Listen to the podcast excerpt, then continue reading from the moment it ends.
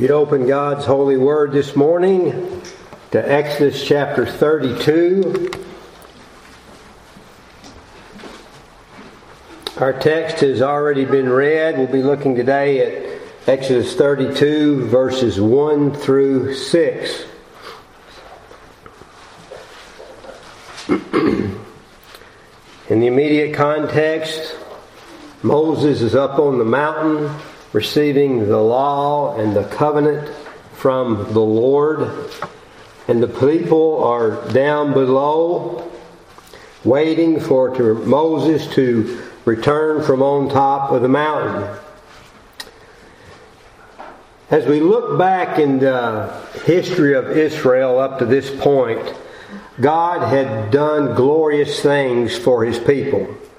He had prepared Moses to lead his people out of the bondage of Egyptian slavery. God has, had worked his mighty power and sovereignty in the plagues which he brought upon Egypt. Thereby he was manifesting his, his own glory to Pharaoh and to Egypt and to all of Israel as well.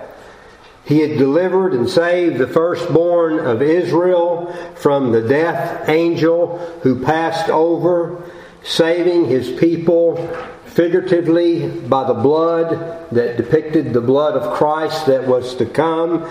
He had miraculously saved his people while killing all of the firstborn of Egypt who had no blood upon the doorpost.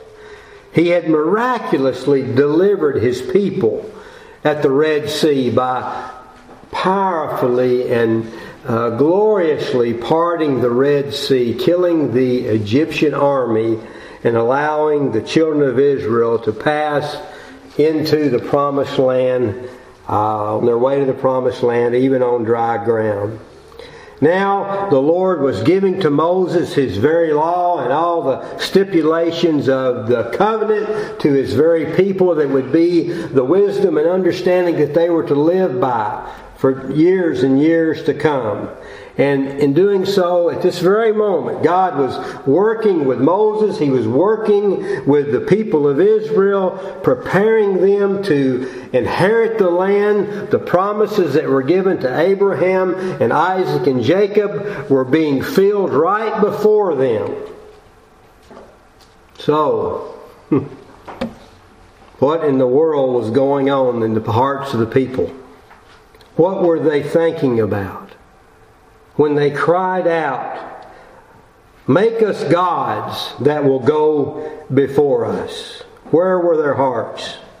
Well, no doubt they had in, been influenced by the spirit of the age.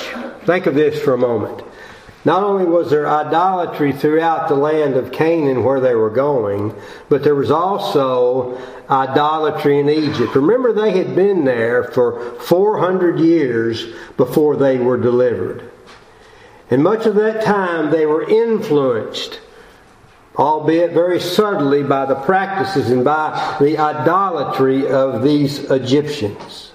And even though they had seen God work miraculously, they were aware of the promises that were made to them. Here they were, waiting for Moses to come down. And because he delayed, they desired some visible manifestation of God that they might find solace in. No doubt, in all probability anyway, they were thinking about the Egyptian bull god, Apis. This was a god of fertility. He was a god that was worshipped through feasts and festivals, also involving all types of immorality.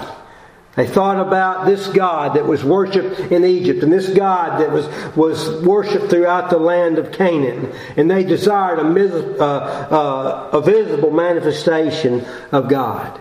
And it says there in our text, simply because Moses was delayed in coming down, their hearts, their minds looked to other gods and they cried out, Make us gods. Up to this point, Moses had been upon the mountain 40 days and 40 nights. But God was not working according to the timetable that Israel desired. They wanted Him to work now. In this text this morning, I want us to see three things that can cause us to lead us to go astray in our faith. I'm going to hang these three points on three words, and they are impatience, addition, and immorality. First of all, impatience. The children of Israel were impatient. They wanted God to be with them, to work with them directly, right then and right now. But you know, seldom does God work just when we think He needs to work. A day is with a thousand years, is like a thousand years unto the Lord, and a thousand years like a day. God never gets in a hurry. But yet God is always on time. He works according to His perfect plan, His perfect program. And yet the children of Israel took their eyes completely off the Lord and they cried out, Make us gods that may go before us. Oh boy, what were they thinking? I thought of the words of Genesis chapter 12 when God called the the father Abraham out of the Ur of the Chaldees, and he gave them this promise. He said in Genesis chapter 12, as he spoke to Abraham, Abram, that he was to get out of his country, from his family, and from his father's house to a land that I will show you, saith the Lord. And he said, I will make unto you a great nation. I, the sovereign Lord, I am the one who will bless you and make your name great, and you shall be a blessing. And I will bless those who bless you, and I will curse those who curse you, and in you all of the families of the earth would be blessed. God's absolute promise that He would go before His people, that He would establish His people, that He would bless His people just because of His sovereign desire to do so. And then in Genesis chapter 13, in verse 15, the Lord said to Abraham, Abram, after Lot had, had departed, For all this land which you see, I give to you and your descendants. And I will make your descendants as dust on the earth, so that if any man could number the dust of the earth, then your descendants could also be numbered. And he says to Abram, Arise and walk in the land. Look at its length and its breadth. And he said to Abram, I will give this unto you. God was working. God made his promises to the children of Israel. And then in Exodus chapter 20, the chapter that reveals God giving his very moral law to the children of Israel. The first words that God spoke to his people in Exodus chapter 20 and verse 2 he said these very words. He said, I am the Lord God who brought you out of the land of Egypt, out of the house of bondage. God the sovereign Lord alone was the one who brought his people out of bondage. He was the one that promised over and over that had been reiterated time and time again to the children of Israel that I am with you, I will never leave you, I will never forsake you. By my hand, by my decree, I have promised you this land and I will go with you. And yet, simply because Moses is up on the mountain for 40 days and 40 nights and that delay, they cried out, Make us gods that they might go before us. After all of these promises that were made to them. And we look back at these people and we think, wow, what were they thinking about? Yet, as Pastor Ryan shared this morning, we should not be so naive to think that we are not influenced as well by the gods of this age. The things of this world that come in and detract us, that would lead us astray. And sometimes the very thing that leads us astray is our impatience or our lack of trust before the Lord.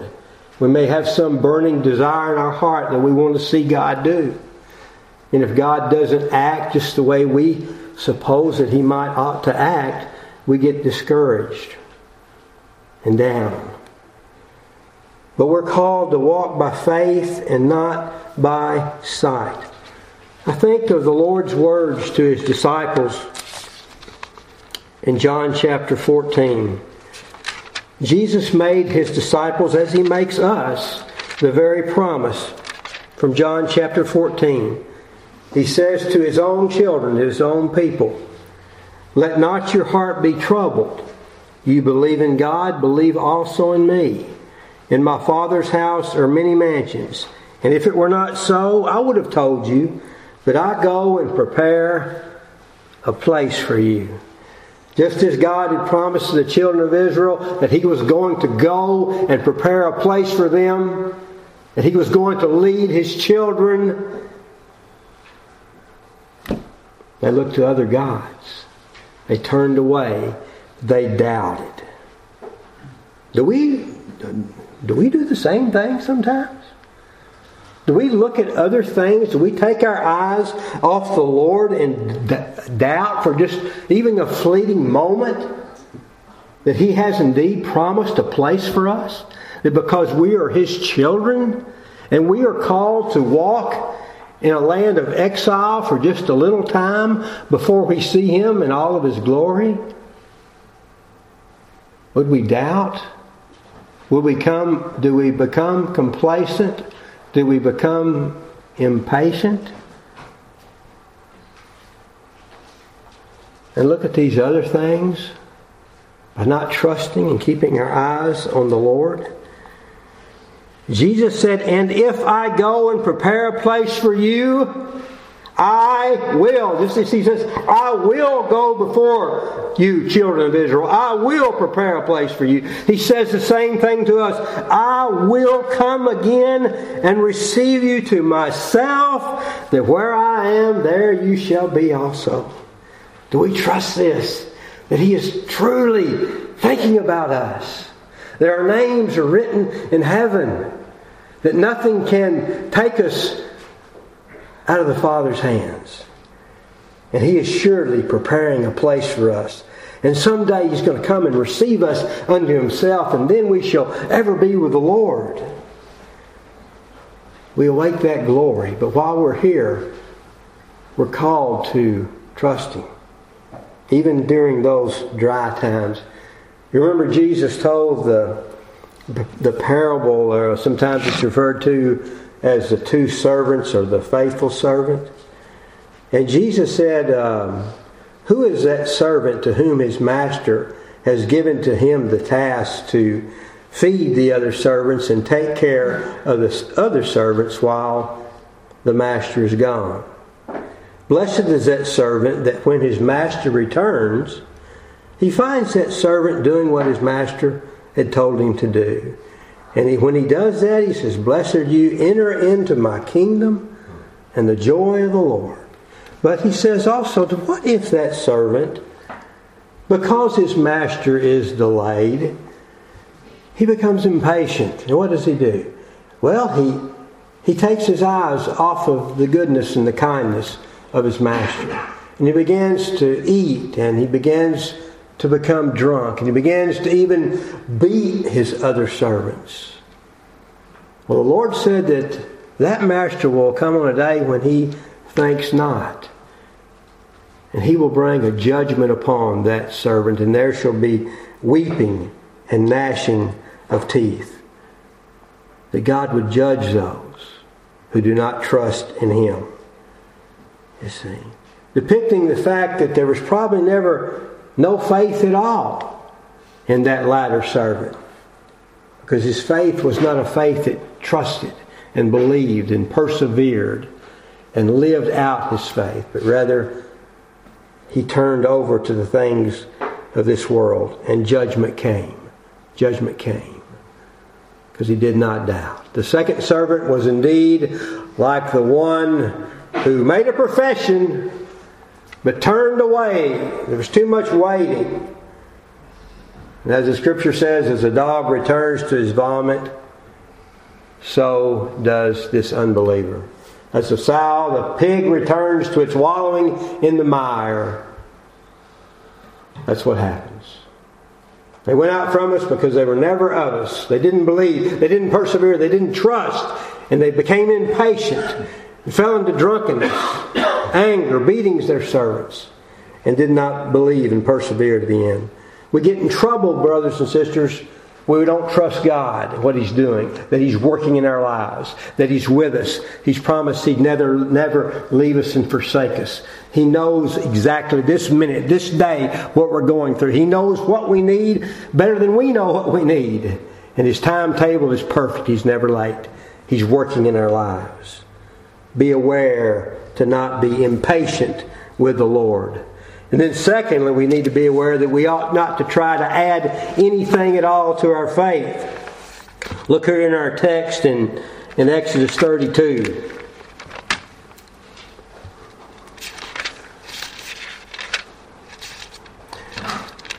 Concerning the making of this golden calf, there's a lot of questions. Were they making this calf in an, in an attempt to find a totally different God to worship because they had totally lost all faith in the true God, Yahweh?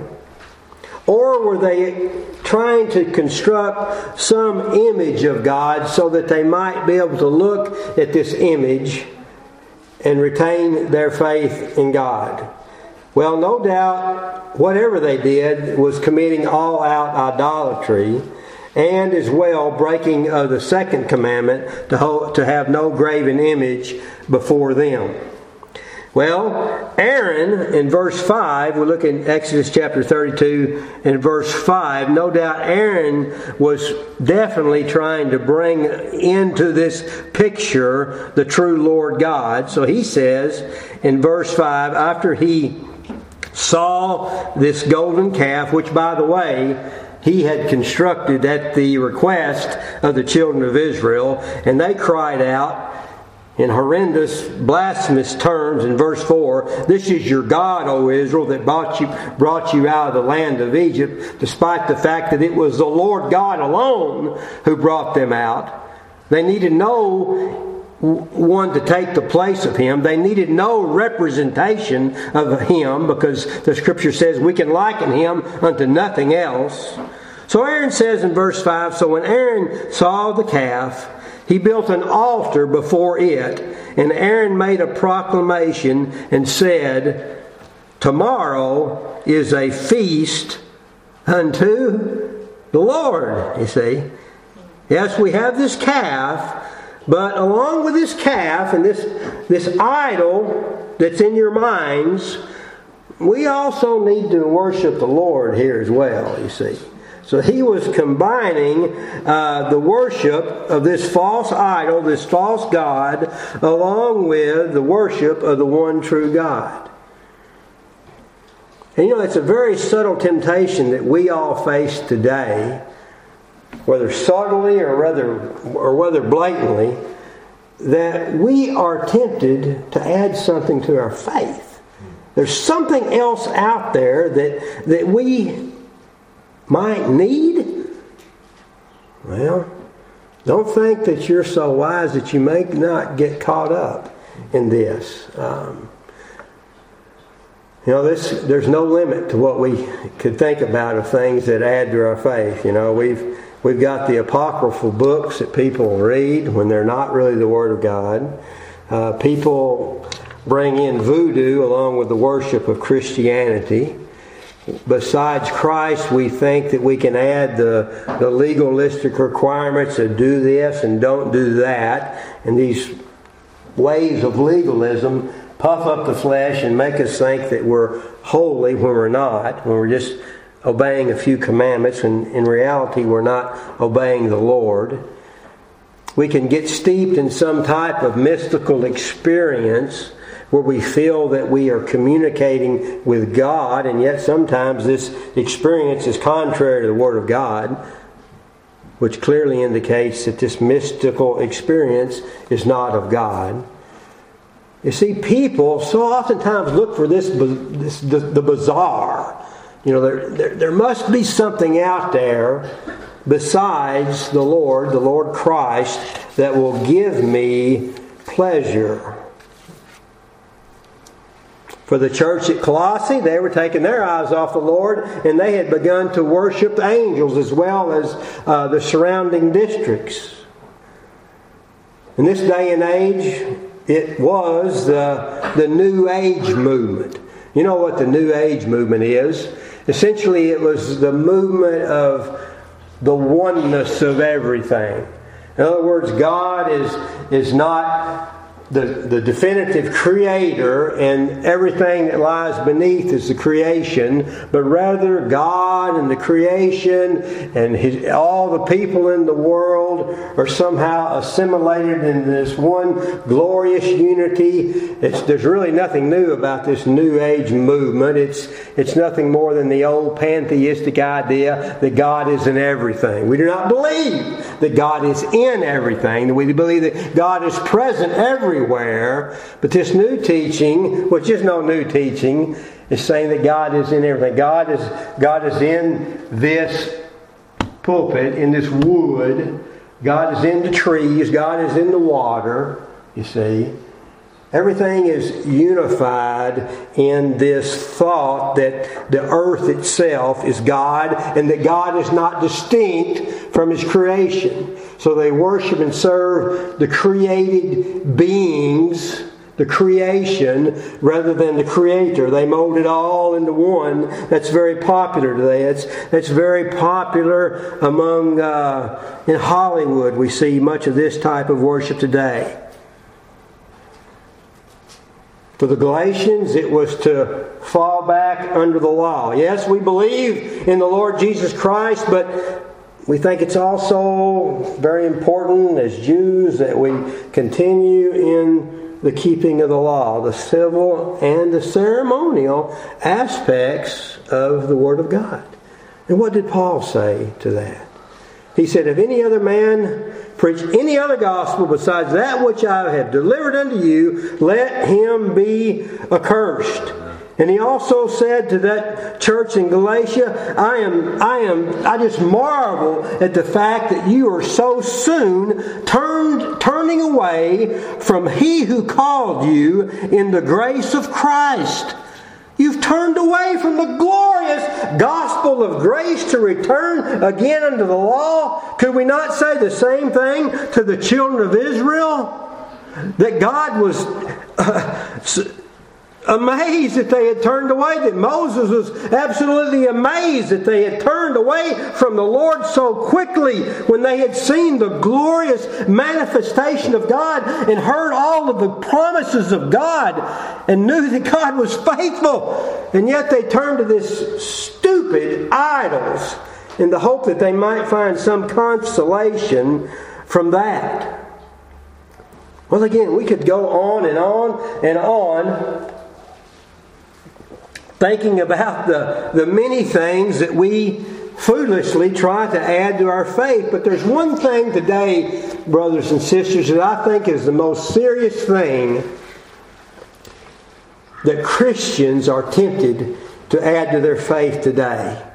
And it is this age of secularism that we live in today. Now, that word secular used to be a word that was quite benign, a harmless term. It simply referred to this particular age that we live in, in time and space. It was in contrast to the eternal, okay? The temporal time. That's, that's, that's all the word sacred meant. And it was used in that way. You know, Augustine wrote, The City of God. The secularists might write a book called The City of Man. It was a manward aspect rather than a Godward eternal aspect. But when people think about secular or secularism today, it's a much more hostile scene. Today, secularism is, a, is really, in a sense, a philosophy that teaches this that life is to be lived in the here and the now apart from eternity. And if you have this pie in the sky kind of thoughts, and you're, you're wrong. You're deceived.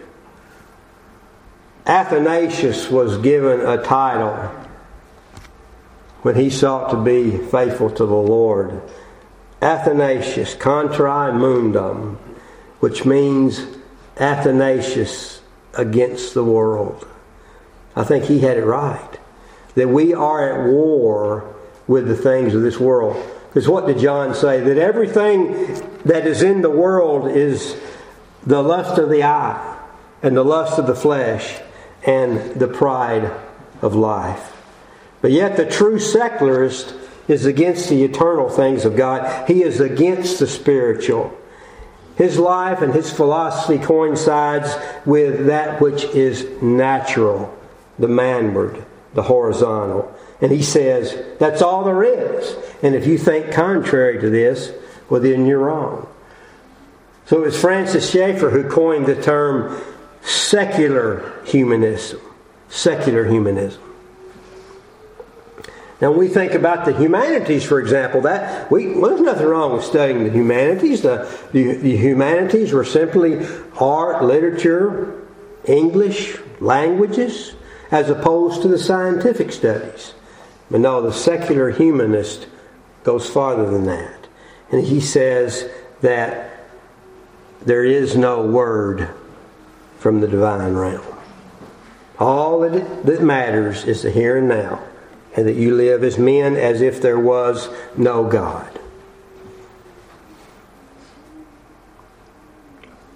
If there was no word from the divine, if there was no word from heaven, then if, there, if indeed there was no absolute truth, then what should we conclude? That life has absolutely no meaning. We would become nihilist. There's no meaning at all in the world. And that was, in a sense, Nietzsche's uh, philosophy. He believed in nothingness. That was his conclusion of all of his studies. That life is meaningless and that's okay. It's okay that life has no meaning whatsoever. He coined the phrase and the teaching that God is dead. He said we, we are simply just to go on in the horizontal without any thoughts of God, spit in the face of eternity, and live your way. By the way, he, he went totally mad. He lost his total sense of all his mental, mental faculties at the age of 44. And for the next 11 years of his life, he had to be cared for by his mother until she died, and, and then his sister. That's what you get if there's nothing. Jean Paul Sartre said that life is no value, life is nauseous. Albert Camus says this He says, Life is absurd. We ought to live our life, just ignore any, anything at all about truth or absolutes or death or eternity. He said, just forget about it. Life is meaningless. And just walk through life. Whistle in the midst of the graveyards. Deny everything. You know, it's amazing to me again, that we would be very naive to think that the voices of secularism do not speak to us today. For example, in a span of less than 10 years, as a whole, passed down from Congress, that now we have accepted homosexual marriage as the law of the land. I'm not even sure that would have happened 10 years ago. You see how fast secularism is changing? And, and I look around this past week and I see all of these demonstrations and riots that are going on across the country because our new president has been inaugurated into office. And I certainly understand that he has done things in the past that are sinful, that are certainly not upright, things that were wrong. But you see, we, we are seeing a great demonstration, rioting, because of their love for the extreme leftist positions. Again, I'm not saying that Trump is totally, completely right, I'm saying, look, look at what they're angry about. They're angry that the left, the feminists, the, the nature worship, worshipers, or whoever they are, they're afraid that things are going to be taken from, away from them. Some of, them, some of them have been interviewed and they don't even know what they're writing about or why they're demonstrating. The, the point is, though, how is it that we as a nation can see so much turmoil over this and very little about true moral things that matter the most? They've just been accepted. We are living in a day when a secular mindset is beginning to take over this nation. And yet it offers so little to us. Yes, Solomon in Ecclesiastes also said that life indeed is meaningless. It is a chasing after the wind. It is vanity of vanities. Everything that's done under the sun, he says, is like this. It is of no value if you see this horizontal plane that we live on as a life that's totally, completely apart from God. Yes, there is no understanding of life. And by the way, all these liberal theologians, these liberal philosophers that said all these negative, mundane, uh, depressing things. Why did they come to that conclusion? Well, they threw the Word of God out the door. They said that this is not a reliable source, it is not an infallible uh, book of faith and practice. No wonder they all went crazy, you know? We have a more sure word from God. Solomon goes on to say, though yet in this horizontal plane that we live on, if we live in in respect to Him, to God, then He gives men wisdom and He gives men into understanding and He gives men enjoyment and that life is valuable and what do we do today does matter because it has eternal repercussions. It is important if we live our life in the light of eternity and in the fear of God. The conclusion of the whole matter, Solomon said, was to fear God and to keep the commandments. So we are to shun the winds of secularism that teach us that the only thing that we can get out of life are the toys that we acquire, the comfort that we find, the money that we make, the power that we possess. That we're not going to find ourselves in living the leisurely life, the selfish life, or to live according to these fleshly desires. But rather, as a child of God, we are at war with these things. We need nothing that the secularist has to offer to us. We need to add nothing to our faith because in Christ we have everything that we need. I love the verses from 2 Peter chapter 1, verses 3 and 4. That says, his, God's divine power, has given to us all things that pertain to life and godliness through the knowledge of Him who called us by His glory and by His virtue. We've been given everything that we need through Christ. His divine power has re- revealed to us by the glory and by the goodness of God. He's revealed Himself to us. And we're partakers of Christ he has given us all that we need, by which, having been given to us exceedingly great and precious promises. Think of the children of Israel. They were giving great and precious promises. That God was going to be with them, that they were going to inherit the land. But no promise like we've been given in Christ. Nothing like we've been given. That Peter goes on to say, not only are we giving these exceedingly great and precious promises, but that we are partakers of the divine nature. That the, the that God lives within us when we believe the gospel. The person of Christ lives in us by the power of the Holy Spirit. We don't become God, but God dwells in us. Just like God dwelt in the tabernacle and God dwelt in the temple, now He dwells in us, the believers in the true church. He lives in us. He's given us everything that we need. What more, what more would we desire to add to our faith? Our verse of scripture for this morning is Romans chapter 6 and verse, verse 5, which says that if we, in fact, had been united together in the likeness of Christ's death, believers, Christians, we are united in the likeness of Christ's death. Just as Christ came to die for our sins when we believe the gospel, trust in Christ, and our sins are forgiven through our repentance and our faith, we are related with Christ in his death when we believe. And then, not only related to him in his death, the promise is given to us that we shall be also united with him in the likeness of his resurrection.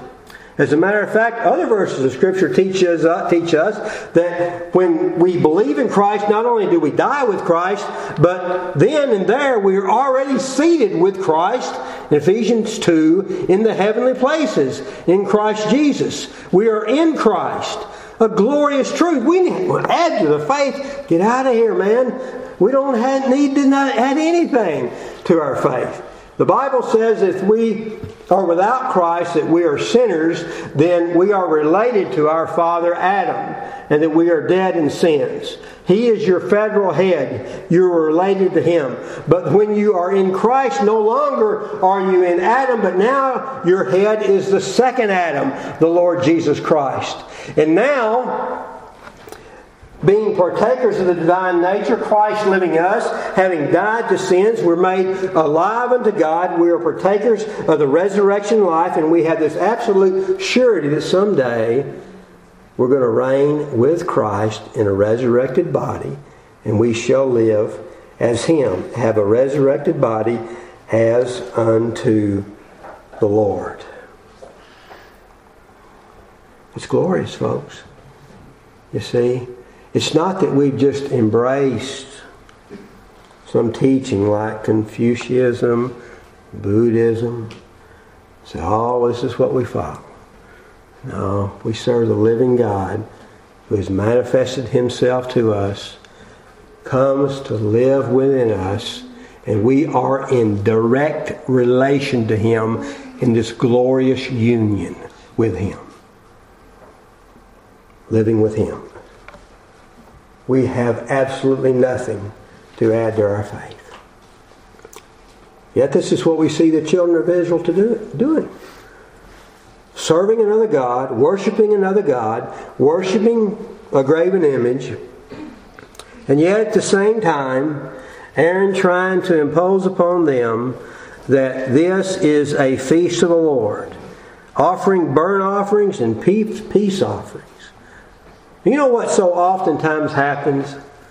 When a person adopts some spurious belief, when a person is caught up in some type of false doctrine, what else always follows? A sinful lifestyle. And that's what we see here. Look with me, if you will, in verse 6, the latter part of that verse. And the people sat down to eat and drink. See, they were feasting. There was no doubt drunkenness. And then the scripture says, and they rose up to play. Well, what's going on here? They weren't just playing bingo. That's not what this text means. But the, the, the, word here in the Hebrew means that they were involved in what is no doubt an idolatrous type of fertility cult as they worship this in all probability, worshiped the fertility god Apis. They were eating and they were drunk and they were engaging in, in all kinds of immoral activities in order to worship this false deity. That's what this word rose up to play means. It's also translated to indulge in revelry. All these things that they were doing, they were indulging in the false worship of this calf, even to the point to the point of, in all probability, extreme sexual immorality to the point of orgies. Doing all these things to give credence to this pagan fertility god. And the scripture says there in verse 25 of our text that when, when Moses came down off the, off the mountain and he saw that the people there were unrestrained, for Aaron had not restrained them to the shame of their own enemies. You see, they were going wild, they were running wild, they were just uh, out of control. A lifestyle that was not to be expected at all by the people of God. In 1 Peter chapter 4, we looked at these verses. Uh, last Wednesday night. I'm going to go over them just briefly here again. Uh, the Apostle Peter here says that for the believer, we've spent enough time, enough, whether that was we came to the Lord at a very young age or we came to the Lord at, at an older age, whatever that time period was, that was enough time living like the Gentiles lived in all of their lewdness, he says. And this word lewdness is a word that is directly related to the word play in the Hebrew text. It means an unbridled, unrestrained, sinful type of behavior. We spend enough time living as the Gentiles live. We spend enough time in revelries, meaning any type of sexual immorality. He also mentions there in that text, we spent enough time in the past in former lust, drunkenness, drinking parties, and abominable idolatries, just like we see here in Exodus chapter 32. Does not the scripture say, Shall we continue in sin that grace may abound? God forbid that you who have died to sin, you've put on Christ, how can you live any longer in that type of sin? No, we're to break from it. We're, we're to reject the voices of this secular age. The Lord who said, I, the Lord your God, who has called you, is a holy God. Therefore be you holy in all that you do.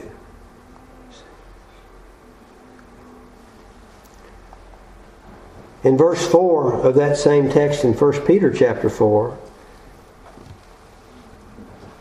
he says there that the pagans, the unbelievers, will think it strange that you as a believer do not run with them in the same flood of dissipation. MacArthur makes a, a, note there. I appreciated the word dissipation. Mean he says is as a huge crowd running together in a mad, wild race, a melee pursuing sin. You see, the unbelievers, they think it's strange that we're not in this mad race, this mad uh, dissipation, this excess of immorality as they look at us. These things are not fitting for the people of God. They're not to be named among the people of God. The apostle Paul says in 1 Corinthians chapter 10 that these things are written to us for our examples that we should not lust after the evil things as they did and that we should not become idolaters as were some of them. And he quotes this very verse from Exodus chapter 32 in verse 6 that they were written that we might not live as they had lived. Well, again, I don't think that anyone in here is tempted to be engaged in fertility type cult worship to a false God. I don't think anybody is. But at the same time, we're still tempted by the spirit of the age. In subtle ways, we are tempted at every turn to turn away from the God, the true God, and to look to something else that might give us a moment of pleasure. No, no. We're to turn away from these things. We're to keep our eyes on the Lord. When we're tempted to sin against God by the sin of impatience, we're to remember His glorious promises. We're to remember that we absolutely need nothing to add to our faith, that we are complete in Christ, that we have all that we need for life and godliness, and that we are to shun, turn away from anything that may look like an idol, anything that we might esteem uh, greater than God for even a passing moment, anything that we are to place before God, then these things are to become an idol and we are to turn away from them.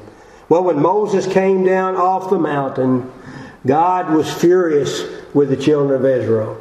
And he burned in his anger to the point that he was ready to wipe them out.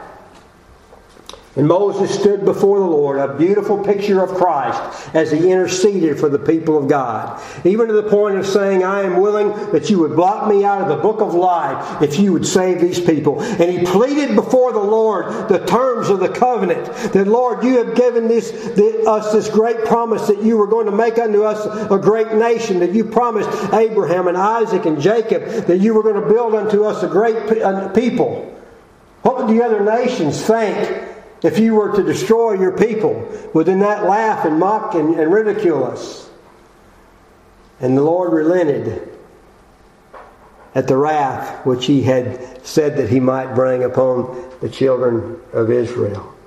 And yet, when he came down, when Moses came down upon the mountain, some of the people continued in this, this pagan uh, aspect of worship, worshiping this false God. And Moses cried out, Who is on the Lord's side?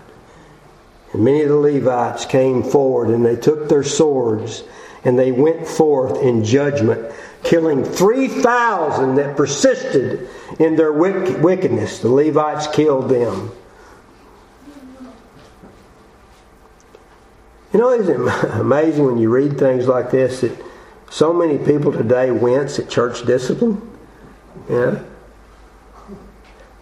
But you see, we must understand that the Word of God says judgment begins with the house of God, it begins with us.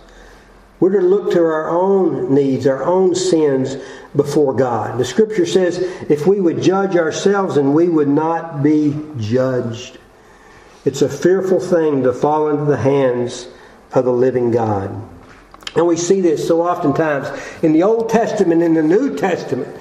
When people who profess to know the name of the Lord live contrary to the will of God, the whole time living the life of a hypocrite, sinning with a high hand, and God kills them. Many accounts of that in the Old Testament and accounts of that in the New Testament. But rather live in such a way that we would face the judgment of God, how much better it would be to live as Moses did. When they came down from the mountain, and Moses met with the people, and they had come to terms, and the people said that they would follow the Lord their God. Moses got away to be with the Lord. Look there, if you will, at uh, Exodus chapter 32. Excuse me, Exodus chapter. Um,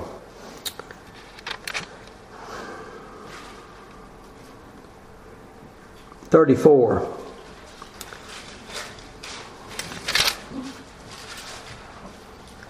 I'm sorry, I'll get it in a minute here. I'm, I'm excited. Uh, 33. 33 with uh, verse 17. Moses was a man that the scripture says refused to indulge in the pleasures of sin, but chose rather to suffer with the people of God.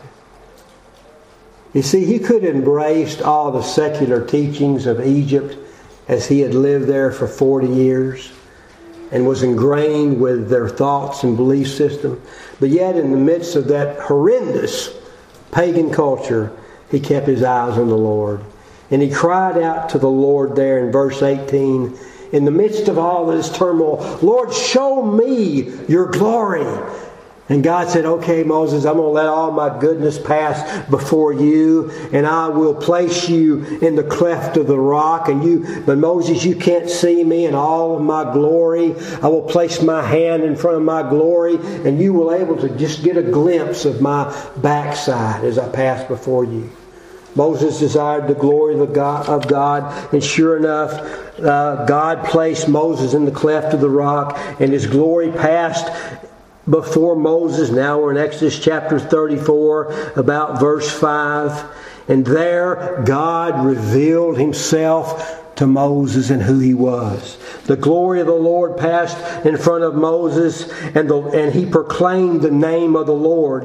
And this is what he says in verse 6 The Lord, the Lord God, merciful and gracious, long suffering, and abounding in goodness and truth, keeping mercy for thousands, forgiving iniquity and transgression and sin, and by no means clearing the guilty, visiting the iniquity of the fathers upon the children and the children's children to the third and fourth generation.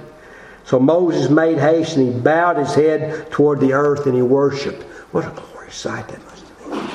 God revealing himself to Moses. And when God reveals himself, he proclaims who he is, his very nature, his attributes, what is like, his goodness, his justice, his mercy, his kindness. He revealed this in his own glory to Moses.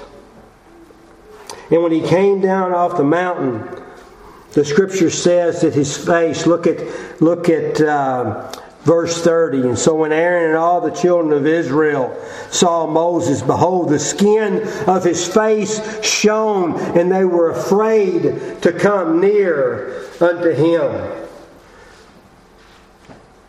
Brothers, instead of living in such a way, that we are culpable to the judgment of God, how much better to live to seek the glory of God, to trust God, to be patient, to not turn to these vain idols of this world, but to trust God and to seek Him and seek Him alone.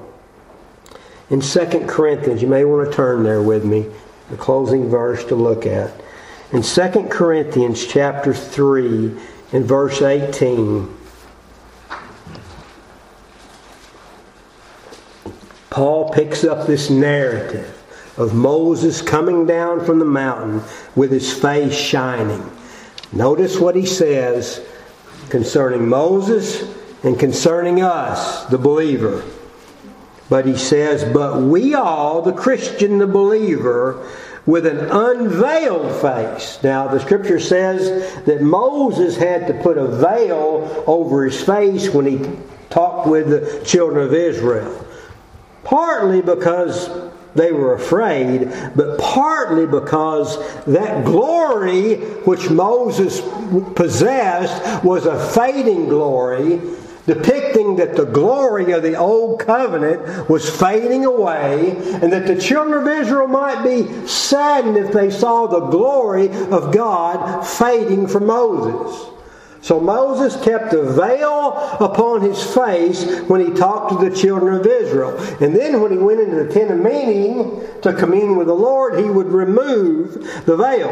The Apostle Paul here says, But all of us, when we look to God, when we look to the, the glory of God, we stand before him with an unveiled face and we behold as in a mirror the glory of the Lord. This is the glory of Christ in this new covenant age that we live in right now in the here and now. As believers, we look at God in Christ and we look at Him in all of His glory. And as we continue looking to Him day in and day out, the Scripture says that we are transformed into the, the same image. And what is that image? That we now, right now, tomorrow, next week, next year, what is that image that we're being changed into? Well, that image is the, the glory of God, according to Hebrews that the glory of Christ is the express image of the Father and the brightness of His glory. That's when Jesus that's why when Jesus said to Philip, if you have seen me, you have seen my Father. Right now we behold the glory of God in the face of Jesus Christ. And as we look to him and his word, that's what we're doing right here, right now. We're beholding the very of glory of God as we look to him as we, as we look at Him for who He is. And we are transformed day in and day out by the glory of the Lord Jesus Christ. Why then In vain do we look to anything to add to this faith. So now, right now, we, we're here, we on this earth, we yes, we live in the horizontal, we live in a secular age, but by faith we keep our eyes on the Lord. We walk not by sight, looking unto Jesus, the author and the finisher of our faith. The Apostle Peter says, though now, though now, we do not see him. Ah, but we see him through eyes of faith, but we do not see him literally, do we? Though now we do not see him, yet we believe in him and we love him, and re- we now rejoice with joy that is inexpressible and full of glory. Man, yes. We are no longer under the headship of Adam. We are now under the headship of the second Adam, the Lord Jesus Christ. We need nothing to add to our faith. We've died to our sins. We've been raised up with Christ. We are partakers of the divine nature. We have everything that we need for our life in godliness. We are complete in Him. We need nothing to add. We have the glory of God manifested to us. We are partakers of the divine nature. We go on from glory to glory as we worship Christ day in and day out until that time when He calls us home to His eternal kingdom. And then we shall see Him as He is. We will be able to look upon His glory. But right now, He says, walk by faith, trust me, keep your eyes on me, shun the things of this flesh and believe my promise. Although he may tarry, we remain faithful because God is faithful to each of us. We behold his glory now, and we look forward to that time when we will behold his absolute glory in eternity. Let's pray.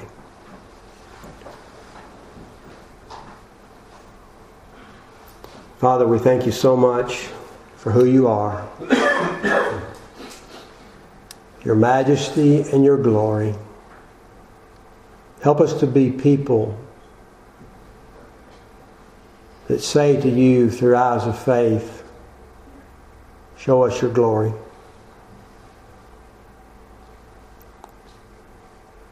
We have forsaken the things of this world and we look to you, Father. Deliver us from ourselves, deliver us from this evil age. Help us to be faithful to you, realizing, Lord, that you have gone to prepare a place for us, and someday soon you will come back and receive us unto yourselves. We look forward to that time. Father, I pray today also if there's anyone here who does not know you, anyone here who has not seen your glory, that you would bring them to faith and repentance. That you would give them eyes of faith and a heart of understanding so that they might leave their sin, embrace Christ, and be forgiven, and have this glorious hope that we as believers have. Father, your word has gone forth, and I pray that this word will continue to work in our heart this coming week. We pray these things in the holy name of Christ. Amen.